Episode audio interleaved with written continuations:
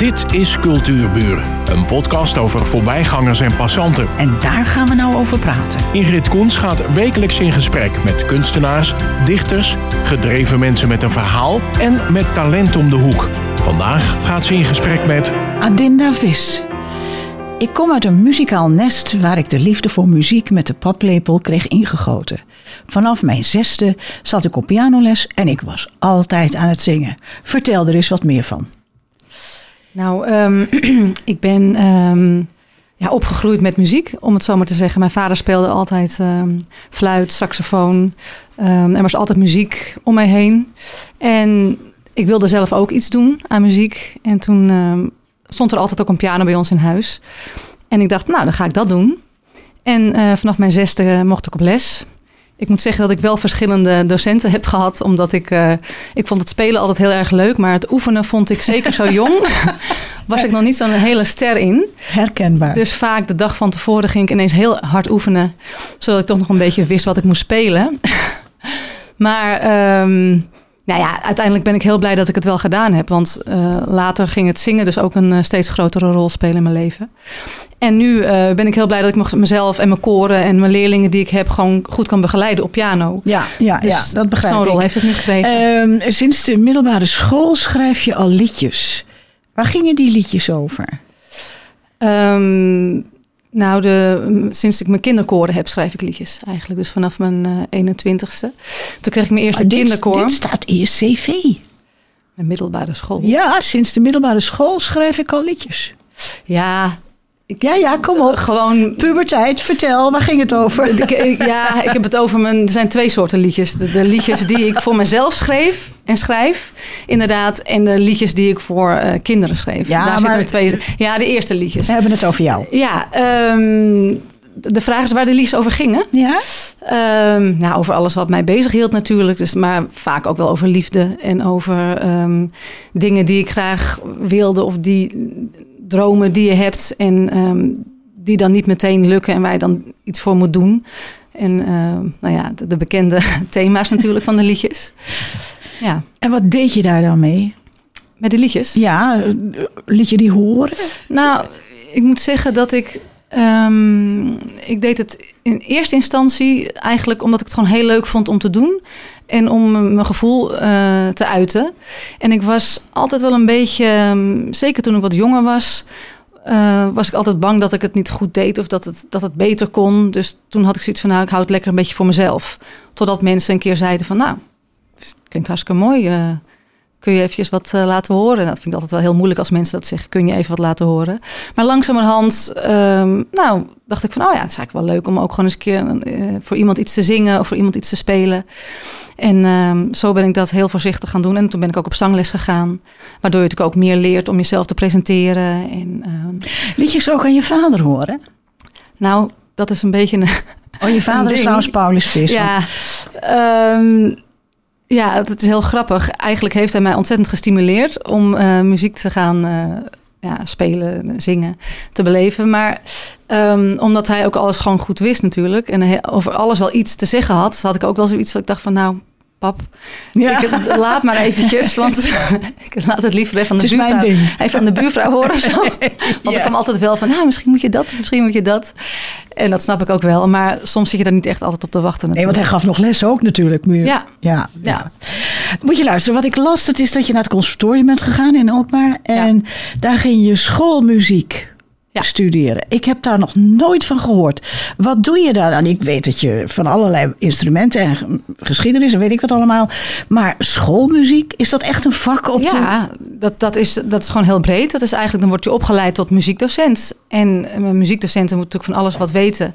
Dus je krijgt, een, um, je krijgt van in alle vakken les maar niet gespecificeerd uh, piano of zang, lichte muziek. Dan, dat zijn dan zeg maar de uitvoerende beroepen. Alhoewel je ook natuurlijk docerend muzikus kan worden. Maar dat is dan gespecialiseerd in, uh, in één vakgebied.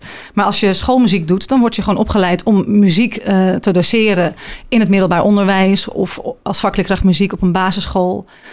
Ehm, Maar je zegt dan word je opgeleid in alle vakken.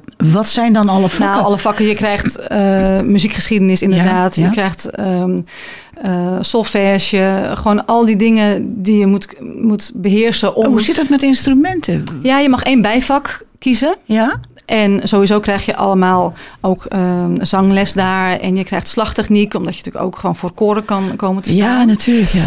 Ehm, en ik heb eh, piano gekozen als bijvak, omdat ik ah, daar al een beetje natuurlijk eh, in, in was begonnen en wij altijd een piano hadden staan. En ik dacht, nou dan word ik daar gewoon eventjes iets beter in. En dan kan ik gewoon eh, in mijn vak heb ik, heb ik de piano heel erg nodig. En Ja. dat klopt ook, want ik ben er ontzettend blij mee dat ik dus piano als bijvak had. En dan als je dat dan afsluit op het conservatorium, dan kun je dat zeggen ze, zeiden ze toen, ongeveer op het niveau wanneer iemand gaat starten met piano. Dus ik heb het na vier jaar afgesloten, omdat het gewoon niet mijn hoofdvak was. Maar dan, als iemand anders zou beginnen, dan zou die zeg maar dat niveau hebben wat ik toen had toen ik ja, het ja. afsloot, zeg maar. Ja, ja. Zo, dus Nou is er tegenwoordig een, eh, zo'n, zo'n, ra- zo'n televisieprogramma over dirigeren. Hè? ja, Maestro. maestro. Ja. Eh, daarin zie je eigenlijk pas hoe moeilijk het is om te dirigeren. Klopt. Ik neem aan dat dat ook een onderdeel van die Ja, schoolopleiding slag, was. nou, slagtechniek, slagtechniek techniek heet oh, dat het. noem je zo? Ik denk dan meteen ja. aan een drumstel. Maar... Nee, dit zijn slagen die je maakt met je handen. Oh ja. Slagtechniek, dus waar komt de één, waar komt het tikpunt? Ja, en met je, wat was het ook weer, je linkerhand altijd het tempo blijven aangeven. Ja, ik vind het Ja, geweldig. en, en harder en Ja, zachter met je ene hand en met je rechterhand. eh. Ja, oké. Nou, je werd dus zangdocent eh, op een basisschool. En daar heb je natuurlijk ook weer veel liedjes geschreven. Ja, muziekdocent, hè? Niet zang, zangdocent, muziekdocent. Oh, oké, sorry. Muziekdocent. Sorry. Eh, en daar heb je ook veel liedjes geschreven, maar daar was speciaal een reden voor. Je kon niet altijd volgens mij de liedjes vinden die. Ja, ik was op een gegeven moment wel een beetje doorheen. Ehm, je krijgt natuurlijk een soort, eh, als je eh, afgestudeerd bent, heb je een map met allerlei liedjes eh, van groep 1 tot en met 8. En daar pik ik dan de leukste uit. En ik hou wel van liedjes waar, ehm, waar mooie melodietjes in zitten of die lekker blijven hangen. Dus daar was ik al snel, had ik dan wel een beetje zo dat eh, repertoire samengesteld. Maar ik had gewoon tekort. Want er was een keertje een liedje over Koninginnedag toen nog, bijvoorbeeld. En leuke Sinterklaasliedjes, nou, daar had ik gewoon behoefte aan. En toen ben ik die gewoon voor die desbetreffende groep die ik toen had, ehm, gaan schrijven. Dus intussen heb ik daar 200, 300 liedjes nu voor Zo! geschreven. Als ik ze allemaal bij elkaar Jij was pak. ontevreden. Nou, kijk, ik heb het nu wel over vanaf mijn, nou, laten we zeggen, 18e tot nu, hè. Want ik schrijf nog steeds, eh, ook voor mijn dochters, mijn, mijn kleine dochter. Ja, daar komen we straks op. schrijf ik ook weer, eh, bedenk ik ook liedjes op de fiets en die noteer ik dan ook weer. Dus ja, zo gaat dat. Ja. Ehm, wacht even, ik had nog wat leuks. Eh, het eerste liedje wat je op die manier schreef was Het is herfst. Weet je dat nog? Het is herfst. Ja, dat was het allereerste liedje. ja, dat weet ik nog. Ik weet ook nog waar ik het schreef. In Hoogwoud, achter de vleugel. Voor mijn kinderkoor was dat. Maar had je die vrijheid dan op school? Dat je al die liedjes maar in kon studeren? Met jouw klas? Ehm, ja, ik mocht toen op de basisschool waar ik les ga- gaf, bedoel je? Ja. Ja, daar, eh, ik kreeg alle vrijheid. Dat was heel fijn. We Ja. hadden ook een methode, die mocht ik gebruiken. Maar ik had alle vrijheid om, om liedjes eh, toe te voegen en mijn lessen vorm te geven. Dat was echt heel fijn. En die, daar, op die school werk ik eigenlijk nog steeds. Oh ja. Maar ja. dan niet meer als vakleerkrachtmuziek, maar dan studeer ik daar elk jaar de musical in met groep 8. Oh ja, ja, ja. Ehm, eh, jij weet natuurlijk door jouw ervaring waar een goed liedje voor de basisschool aan moet voldoen. Dat denk ik wel. Nou, vertel eens. Vertel eens iets over, je, over de ingrediënten Ja. die je nodig hebt en je ervaringen. Nou, sowieso het onderwerp moet natuurlijk aansluiten bij de belevingswereld van de kinderen. Ja. Ehm, Heeft het ook te maken met dat je wel de, de, de, het, het lesplan aanhoudt? Want er zijn natuurlijk bepaalde fasen in een, zoals bijvoorbeeld herfst. En zit Ja, de seizoenen. Ja, nou ja, daar ja. was ik mocht dus gewoon, ik volgde gewoon het jaar en daarin volgde ik de feesten en de seizoenen, vooral bij de jongere groepen en bij de oudere groepen deed ik ook wel eens een top 40 liedje tussendoor. Eh, maar de ingrediënten, eh, nou ja, het onderwerp moet aanslaan, daar begin je mee. Ehm, ik vind dat een melodielijntje ehm, pakkend moet zijn. Dat ik denk, van, oh, ik vind het leuk om dat stukje te zingen. Want de- de kinderen kijken naar uit van, oh, dat zinnetje komt nu. En dan gaan ze dat ook extra mooi zingen. En het moet heel erg lopen. Dus ehm, dat de accenten op de goede plekken liggen. En niet bijvoorbeeld, ik ga, ehm, wij gaan nu naar buiten. Dat vind ik, Oh ja, dat vind ik nee. verschrikkelijk. Ja, ja. Wij gaan naar buiten, bijvoorbeeld. Ik. Zeg maar even wat. Ja, ik kan nu even. Je ja, nee, maar zo. dat is heel duidelijk wat je Dus zegt. Dat hoor je best wel vaak. Dat, ik echt denk, oh, dat accent ligt daar helemaal niet. Maar het past dan niet anders. Dus dan doen ze dat. Ja. Nou ja, dat vind ik ontzettend belangrijk, dat het lekker loopt. En ik hou ook wel van swingende eh, liedjes. Dus vaak doe ik ook wel iets met een leuk ritmisch motiefje erin. Schrijf je zelf ook de muziek? Ja. Zo. Tot een hele liedje doe ik. Ja. Nou, ik vind jou wel een kanjer hoor. hé. Goh, ik denk dat heel veel mensen niet eens weten wat je allemaal kan. Ehm jij schreef ook ergens, eh, kinderen zijn veel, tot veel meer in staat als ze op een bepaalde manier gemotiveerd worden. Ja, ehm, eh, dan ga ik even een, een stapje na- maken naar onze musicals, die, die ik met muzikantines Oh, laten we dan eerst eh, eventjes vragen. Je werkt nu ook voor, of tenminste jouw bedrijf heet Muziekantine. Ja. En vertel daar even van wat het is. Eh, wij zijn een bedrijf dat eh, elk jaar een nieuwe afscheidsmusical ontwikkelt voor eh, groep 8. En dat doen we ehm, helemaal van het begin tot het eind. En wij zijn ehm, eigenlijk, ik schrijf de liedjes, Michel, mijn vriend, die arrangeert de nummers. En we hebben een scriptschrijver, Lars van der Brug. En ehm, nou, wat was je vraag ook weer over die? Wat is muzie muziekantine? Nou ja, eh, een, een, eh, een bedrijf wat dus musicals maakt voor groep 8. dus en niet alleen op je eigen school. Nee, dit is een, en we, we hebben een internetbedrijf. Dus we, we hebben een website waar alle musicals staan. Het zijn er nu 13, geloof ik, intussen. En ehm, dit jaar zijn we nu weer bezig met de nieuwste. En we gaan dus over een paar weken weer bedenken... Goh, waar gaat die voor volgend jaar... eh, waar moet hij over gaan? Dus gaan we weer een onderwerp bedenken. Ja, hoe, gaat dat? komen. Krijgen jullie het script van de school? Want de school kan natuurlijk ook specifiek op, op zijn eh, eh, omgeving, op zijn naam, op de dingen die de kinderen daar hebben gedaan of hebben meegemaakt, kunnen zij een script schrijven om de musical over te laten gaan. Nee, maar wij... ehm, eh, de school is niet leidend. Wij, wij bepalen de musicals. En de scholen kunnen Kiezen. kiezen. En scholen Oh. hebben gewoon, nou, er zijn vier grote aanbieders, waar wij er gelukkig één van zijn. En, eh, maar er zijn nog wel meer. Er zijn wel tien eh musicalbedrijven. Als je op internet kijkt. En dan kunnen kinderen gewoon de liedjes luisteren, het script inzien. Een trailer maken we altijd. Een trailer is een, een, een filmpje van vier minuten, vijf minuten. Waarin beschreven wordt en gezegd wordt waar, waar de musical over gaat. Met de typetjes die komen er voorbij. En wat liedjes komen er voorbij. En eh, nou, dan kunnen kinderen kijken, oh, die vind ik leuk. En dan gaan ze die bestellen. Leuk. Ja. Ik heb ook op de website gekeken. En ehm, dat zijn die posters waar, waar er zitten hele leuke posters ook bij. Maken Mhm. Ja. jullie die ook? Nou, we hebben dus ook een grafisch vormgever. ja. Waar we heel blij mee zijn. Mirjam Boom. Ja, die, ehm, wij zeggen van nou, eh, het gaat nu hier over. En we willen graag twee figuurtjes in silhouetten. Die dan, eh, nou, de nieuwste musical heet Soap in de Soep voor volgend jaar. Soap in de soap soep. in de Soep. Het gaat over een soapserie. En ehm, nou, uiteindelijk gaat eh, in de regie gaat, gaat het, gaan er dingen fout. Er komt een kop soep. Die wordt door een kantinejuffrouw over de nou, tafel heen gegooid. Nou, ja, eh, allemaal knallen en eh, kortsluiting. Dus de opgenomen aflevering die kan niet meer eh, getoond worden. Dus hij moet live gespeeld worden. Oh, Nou, schitterend. en dan gaat eigenlijk alles mis. Maar dat vinden de mensen zo leuk en zo eerlijk en zo puur. Dat Ze dat willen niet gewoon het anders meer. Ze willen niet anders meer. Ah, leuk, Dus soap in de soep. En dan zeggen we dus tegen Mirjam van nou, ehm, met tomatensoep. En nou ja, dus zij heeft, dan maakt zij dus een hele mooie poster. Die, ehm, die dus dan het, het gezicht is eigenlijk van de musical. Ja, dat zit, te zeggen. zit ook in bij dat hele pakket van het maken van de Ja. musical. Ja, en wij huren haar dan weer in. Maar dit is zo'n leuk verhaal. Kun je me nog een verhaal noemen van zo'n musical? Nou, onze vorige musical, die ehm, ondanks corona het allerbest heeft gescoord. Dus daar zijn we heel blij mee. Heet Mindvakantie. Ehm, het programma van Victor Mits, Mindfuck. Ja. Daar is dit natuurlijk een knipoog naar. En Mindfuck met een sterretje bij de A. En het gaat over een eh, kasteel waar mensen eh, denken dat ze op vakantie gaan. Maar ze blijken dus een, allemaal illusies komen ervoor. eh, en, en die maken ze mee. En uiteindelijk komt er een heel leuk plot. Nou, ik ga het niet helemaal vertellen. Nee, nee, nee, nee. Maar juist om, al die, al die ja, dingen eromheen. En er zit een goochelaar in en die, die kan het helemaal niet. Dus dat mislukt steeds. En, Tommy ehm, Cooper. Ja, Tommy heet hij ook, inderdaad. En er zitten geheime deuren in. En nou ja, dat... Nou, dan kom ik eh, automatisch Als je het over deuren hebt, kom ik op decor.